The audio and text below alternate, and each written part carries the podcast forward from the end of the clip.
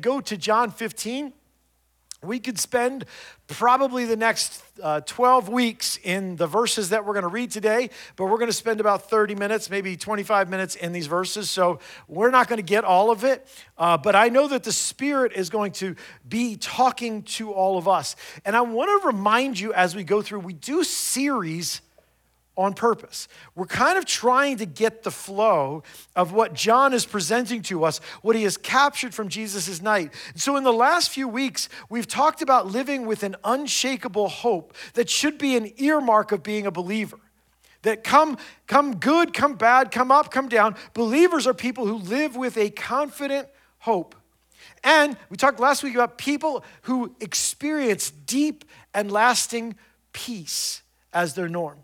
And I pray that we've been on a journey of learning. We talked about healing from betrayals. We talked about how Jesus invites us or commands us to choose to serve others instead of using whatever we have simply for ourselves.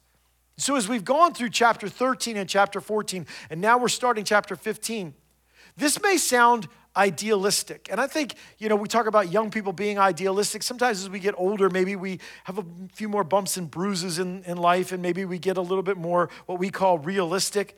And so we read these words from Jesus, and you might think they're very idealistic.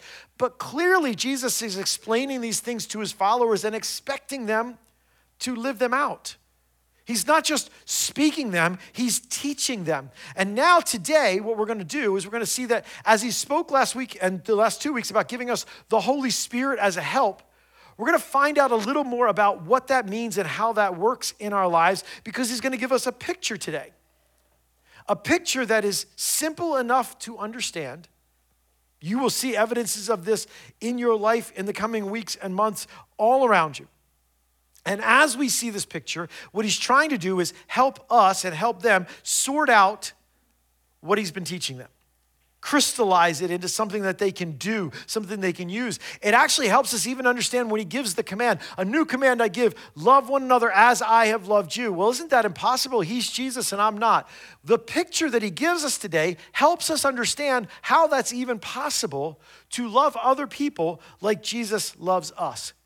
It's a very simple truth. We are about to turn, this is the last Sunday of February. We're about to turn our corner into the, the month of March, and spring starts in March, and then plants start growing, and flowers and bushes and sprouting and budding. And, you know, this past week we had a little semblance of that with like a really, really warm day, like a little taste of it before, you know, snow yesterday. So who knows what's up. But in that, Jesus says, you know how things grow? You know how plants exist? I want to talk about that because at the end of chapter 14, he's like, Come, let us go. So the sense is that they're on their way walking through the city. And, and, you just can picture that he looks over at some house or building or whatever, and there's a vine growing, or, or someone's, you know, got a, a vine happening around their, their property there. And he's talk, he's pointing to that, and he's saying, You see how that happens? You understand how that happens? I want to talk about that. A few years ago, uh, in March, we had a snowstorm, as we often do here in New Jersey. No snow through the winter, but then, you know, March, here comes, right? And that snowstorm happened after it had been warm enough for like leaves to sprout on trees and things like that. And what it did in, our, in our yard is it broke significant chunks off of a couple trees in our yard. Like one of the trees in the, in the front yard, the whole uh, back half of it broke off and fell down because it had all this uh, surface area that it could gather that snow and it weighed it down and broke that tree. In our backyard, it broke a significant branch off of one of the trees, and those, those branches were down. So, what I did after that, I went out with a chainsaw and I finished cutting those branches off of the tree. They were, you know, just connected by a little bit of bark or something like that. So I finished cutting them off, I chopped them up, and I put them out at the curb. I did not leave them there thinking that somehow they would be okay, right? It's a very simple truth it's broken off from the plant. It's broken off from the, from the living organism. It's broken off from the tree. And because it lost that connection, it's going to die. Simple. Nobody came out while I had the chainsaw out and was like, What are you doing? They're like, Oh, yeah, the tree broke off. You gotta, you gotta clean it up. Because when you lose connection with the trunk, when you lose connection with the tree, it's going to die. It cannot live without that connection. And, believer, this is as simple as it gets. We don't live unless we are connected to Jesus, like a branch is connected to the vine. Do you feel dead inside this morning? You feel numb? Feel burnt out? Whenever we get there, Jesus has given us this illustration to say here's the problem. You've lost connection with the vine. You've lost your connection with life. And I wonder sometimes why believers live half dead. Why wouldn't we want to be connected to Jesus? Why would we choose to cut off his life flowing through us? Why would we ever allow our lives and the busyness of them and the tasks in them to pull us away from the unbelievable privilege of being connected to Jesus? We make it so complicated, but it really is so simple. I'm not saying it's not profound, I'm not saying it's not hard. I'm just saying you don't have to keep learning new truth in order to live the life Jesus wants to give you. You just need to know that Jesus is life and I need to be connected to him. That's the illustration he's going to give us today. And as we talk about this in the context of one night where Jesus speaks to people who are about to go out and change the world, and we look at these words that he gave us, I believe that one of the reasons that it's so easy for us to be distracted and disconnected from the life that comes from Jesus is because people who are deeply connected to Jesus have the power to change the world. There is a force that doesn't want that power unleashed in your life. It's a force that wants you to live in the dryness and the misery of disconnection. And there's a force that doesn't want you to come to life and let that spill over to other people who are hurting and broken and lost and wandering. People who understand how to live connected to the vine, producing much fruit, are people who change the world. So let's see the words of Jesus in verses 1 to 4 of John 15. He says this I am the true vine, and my Father is the gardener. He cuts off every branch in me that bears no fruit, while every branch that does not bear fruit, he prunes so that it will be even more fruitful. You are already clean because of the word I have spoken to you. Remain in me as I also remain in you. No branch can bear fruit by itself, it must remain in the vine. Neither can you bear fruit unless you remain in me. Boy, I'll tell you, we could go, even just those four verses, we could go a long, long time. But I want to summarize some things for us here. I want to talk about, Jesus begins by talking about how he is the true vine. Verse one, I am the true vine. Many statements that Jesus has done through the Gospels the I am, I am the door, I am the good shepherd. Here he says, I am the true vine. True has some implications here. Like, some things that, that maybe we don't have time to posture. If he's the true vine, does that mean there are fake ones? Huh.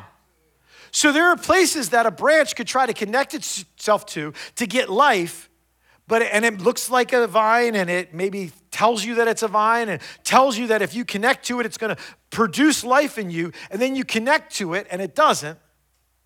So you connect harder to it and it still doesn't. Maybe the proof is in the fruit. Maybe it is as simple as I should already know this isn't going to work.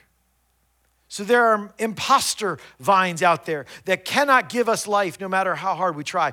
But I want to kind of go to this because as the disciples hear these words, the vine, they are going to um, lean into their history in the Old Testament because the picture of the vine or a vineyard is used over and over again in the Old Testament to picture Israel. In Psalms, Psalm 80 specifically, in Isaiah, in Jeremiah, in Ezekiel, in Hosea. But every time that it's used in the Old Testament to talk about Israel as a vineyard, Israel as a place that God is, is using this imagery of a vineyard, it's always used to note how unfruitful they are. Throughout the Old Testament, Israel, you're my vineyard. Why aren't you producing any fruit? And the father is at work trying to get his vineyard to be productive, but they are not. Now Jesus says, But I am the true vine. right israel you were supposed to be you were you were called into this but i'm going to come and be the fulfillment of god's purpose and plan through israel because Israel's purpose was that God's glory would be known through all the world, that all the nations would see and come and worship this God of, of, of heaven and earth, that people would be blessed through Abraham's offspring, but it never, never got there. Because Israel was an unfruitful vine. Jesus says, But I am the true vine. I am the one to whom all the Old Testament points in all of its rituals and sacrifice, in all of the revelation, in all the stories of Exodus and of Judges and Samuel and Saul and David and Solomon and the prophets. All of it points to Jesus. All of it points to Jesus.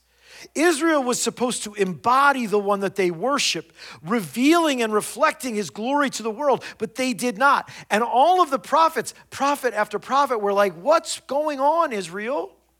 You've been called to be this vine that produces fruit. But instead, you constantly rebel and you diminish God's reputation amongst those who don't know him. But now Jesus comes and says, I am the true vine. I'm the one, I'm the reason that you were called a vine in the Old Testament because I am the embodiment full of grace and truth. I am God Himself come in human form. I have come to show the Father to the world so that all will believe and follow me, and everyone will put their trust in me. As Jesus says that, what he's saying is number one, God's purpose is not thwarted by the failures of men, right?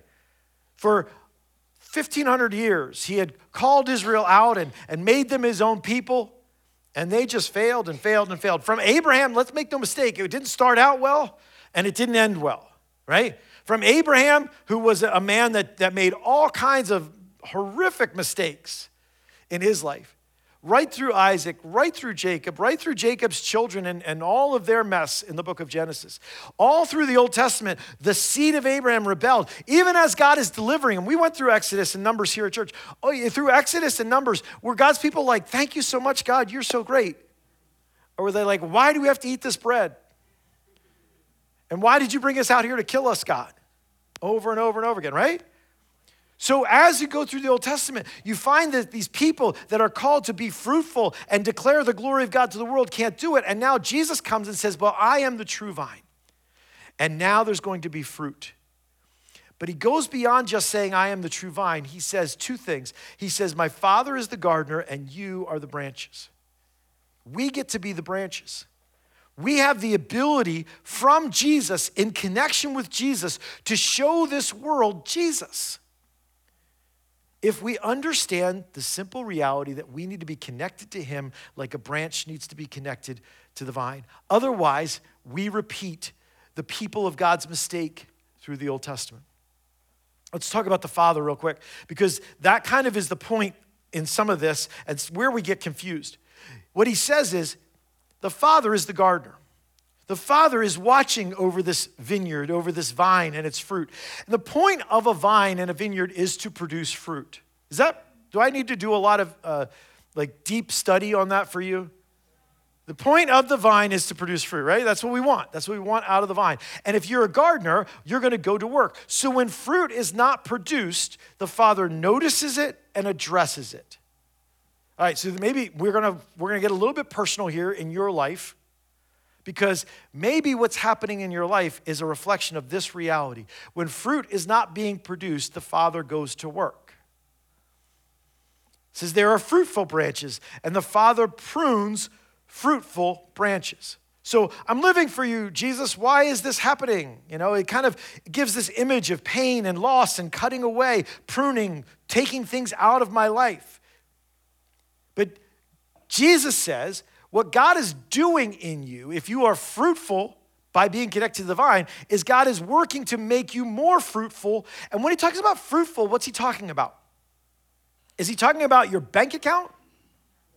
Is he talking about your physical well being, your health? What he's talking about is fruit for the kingdom. He's talking about the stuff that will last forever, that a million years from now you'll be glad that you did, because the results of it will still be true.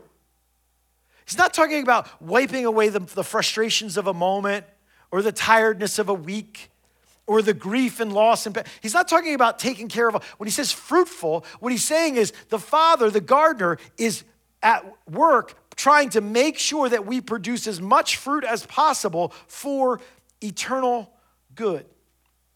The father prunes so that people can remain healthy and increase in their fruitfulness now, sometimes we get real direct correlation. Every single thing means something, but the point is pretty simple that God is at work to help us be most fruitful in what lasts, which means if you understand gardening at all, if you understand uh, take care, taking care of a vineyard at all, you have to cut away what needs to get out of the way.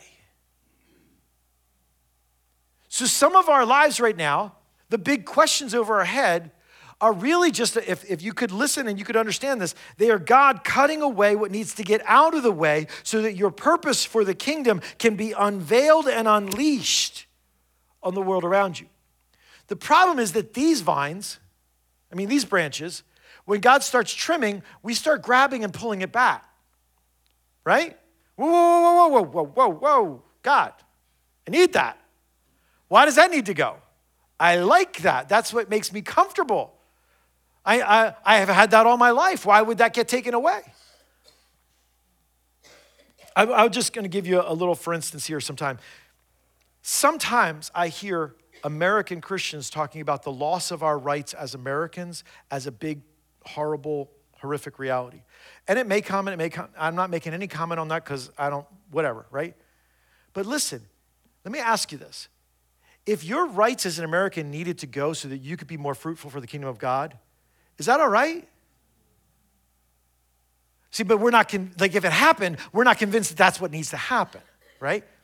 Because we don't, we don't, when we say, take the world, give me Jesus, we mean, uh, could you just like run by me what you want to take out of my life first? And I'll let you know if I'm, if I'm ready for that or not, if I'm like emotionally prepared for that or not. The Father prunes the word is to trim clean from all useless shoots, from everything, to trim it clean. Even uh, fruit gets cut off that, so that more fruit can be produced in a vineyard.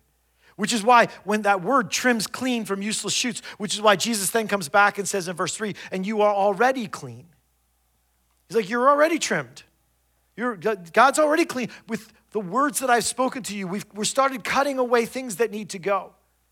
What isn't producing fruit is something the farmer sees as untrimmable. What takes away resources that are needed to produce more fruit is what the farmer sees as trimmable. There's no mystery here for those who understand the simple realities of a vine and fruit. God trims us. He pulls away stuff that doesn't deserve our time and our attention and our energy so that we will bear more fruit. Even if you're being fruitful, the trimming process happens. But then he says, if a whole branch is fruitless, that's something to trim. If a whole branch is fruitless, that we get a little lost in this imagery of like, oh no, what about the security of salvation? And does somebody saved and then lose? That's not what he's saying. He's not talking about that. What he's saying is it's so obvious because the point of a vine and its branches is fruit. So those who understand this are working to maximize fruit. The fruit is only possible when connected to the vine. And so it becomes obvious that you're not connected to the vine when you're not producing fruit. When someone seems connected, and yet there's no fruit. It's clearly a problem. Just like Israel had seemingly been connected to the Lord, but hadn't produced fruit of the kingdom, it was obvious there was a problem. But it's only obvious if you understand what fruit is. Fruit is not that my life is going well, that I'm, I'm, I'm flourishing, that my crops are coming in, that my herds are great, that, that I have big influence, that I'm famous. That's not fruit. Fruit is God's supernatural work of grace and redemption in people who trust Him and follow Him. It is a spreading of this kingdom that is eternal and spiritual, which is why Jesus would say it's not about grabbing authority and power and making people, it's about putting on a towel and washing people's feet and taking on the, the form of a servant. In the Old Testament, the vine wasn't productive. Clearly, the problem wasn't God. Something was off in the vineyard, and God kept working to address it, but He could never really get Israel to steadfastly embrace their call to fruitfulness through the Mosaic law and the Abrahamic covenant and all that. He could never really get them to buy in. But now He's given us something different, right? We have the Spirit, he just talked about.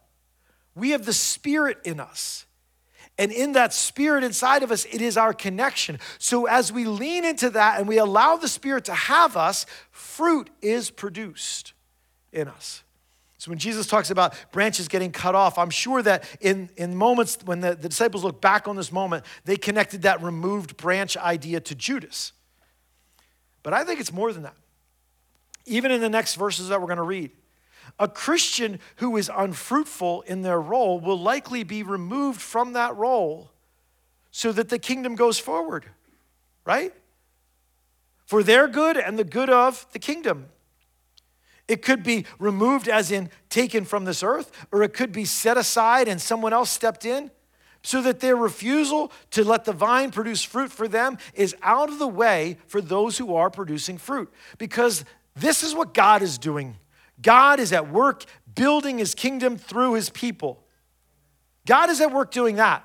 The question is not, can I bend God to my kingdom? The question is, am I going to surrender to his? Am I going to yield myself to him or not? Is he going to be the vine and I'm the branch, drawing life from him or not? Succeed or fail, whether God's people succeed or fail, one day he returns to finalize all of it, to bring the kingdom fully realized. But right now, he invites us to understand and see what he's doing and to join him. So as we go from this place today to wherever we have to go this week, you are a branch, He is the vine. And what he's saying is, your purpose in this life, while we can easily lose track of this, your purpose in this life all day, every day, in every single variety of situation at school, at home, at church, at work, where you're hanging out with your friends, just spending time alone, your purpose is to be fruitful for eternity.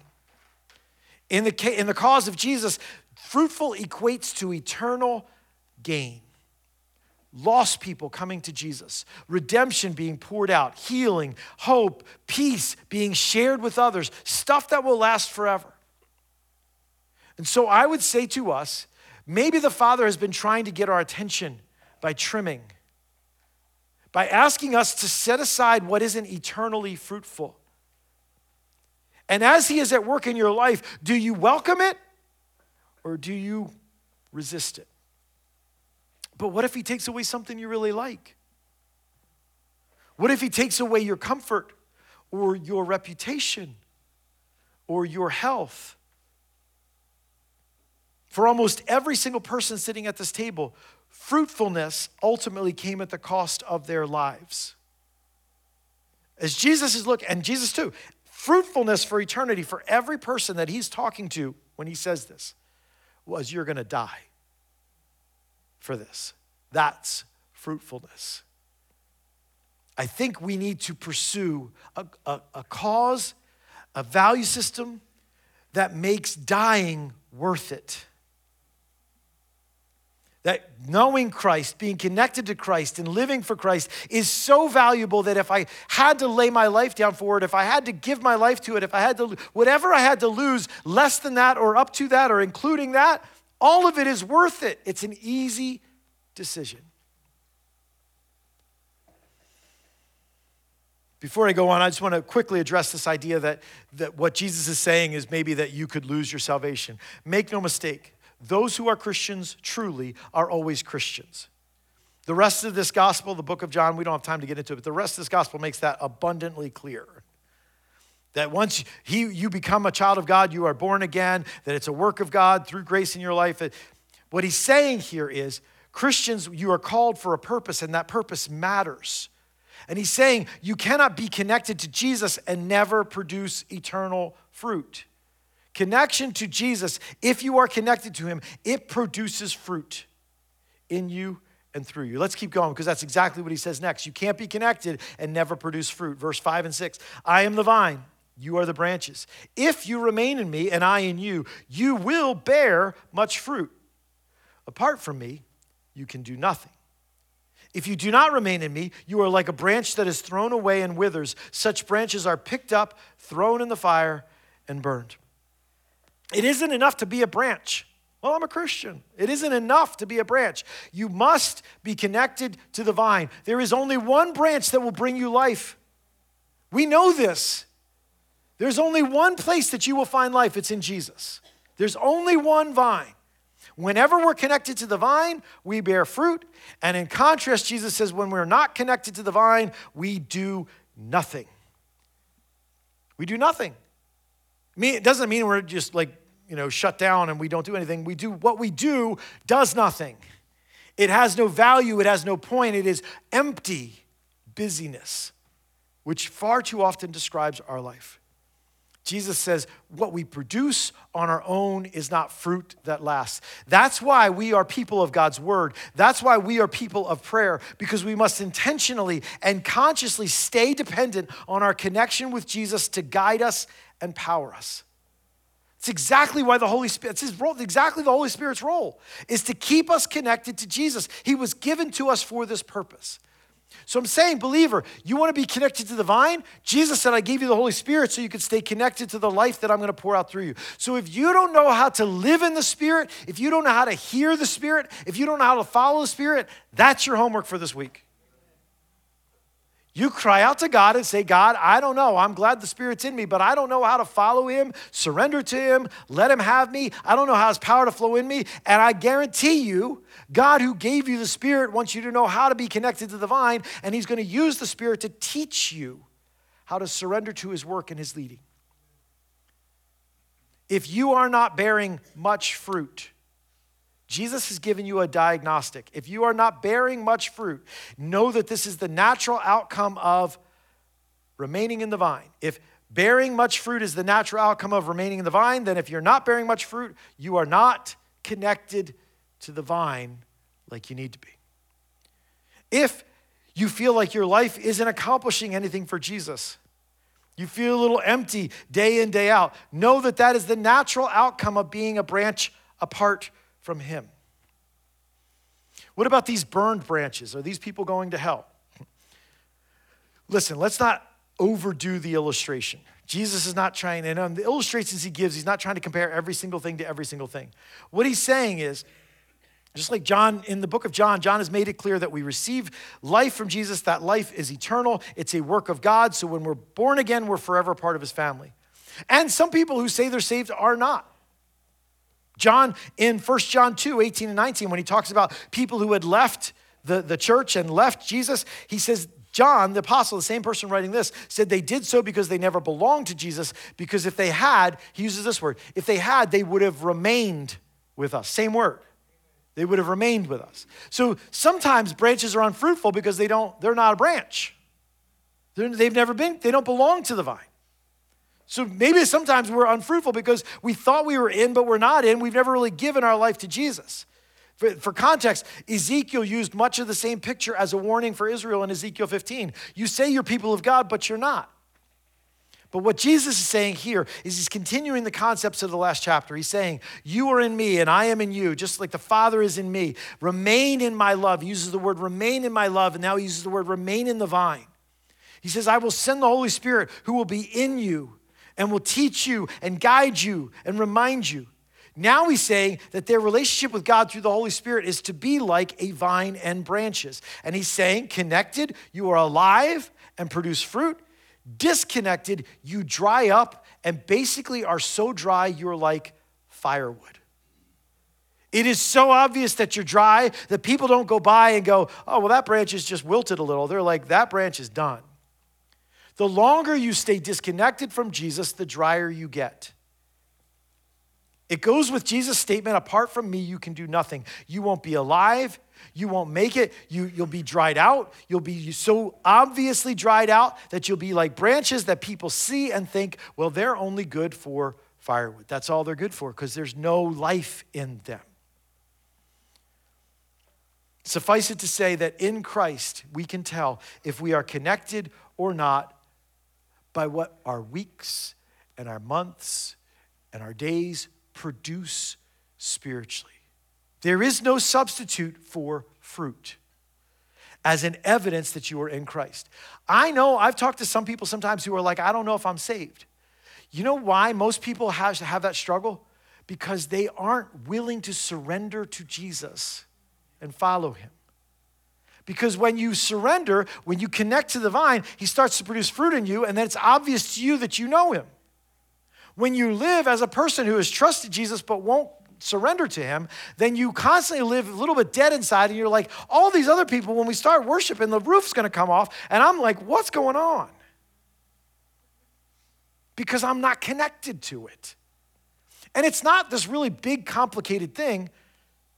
We're not talking about scholars sitting around the table here who understood all kinds of deep, you know, calculus spiritually. There's people he's like, you've got to, just like you've been following me now, the Spirit's coming, follow him like you followed me, and he's going to give you power, he's going to give you guidance, and now you're going to go change the world. When we are connected to the vine, we bear much fruit. We bring glory to the Father, and we are easily identified as followers of Jesus. That's what he says in verse 7 and 8. He says this If you remain in me, and my words remain in you, ask whatever you wish, and it will be done for you. This is to my Father's glory, that you bear much fruit showing yourselves to be my disciples.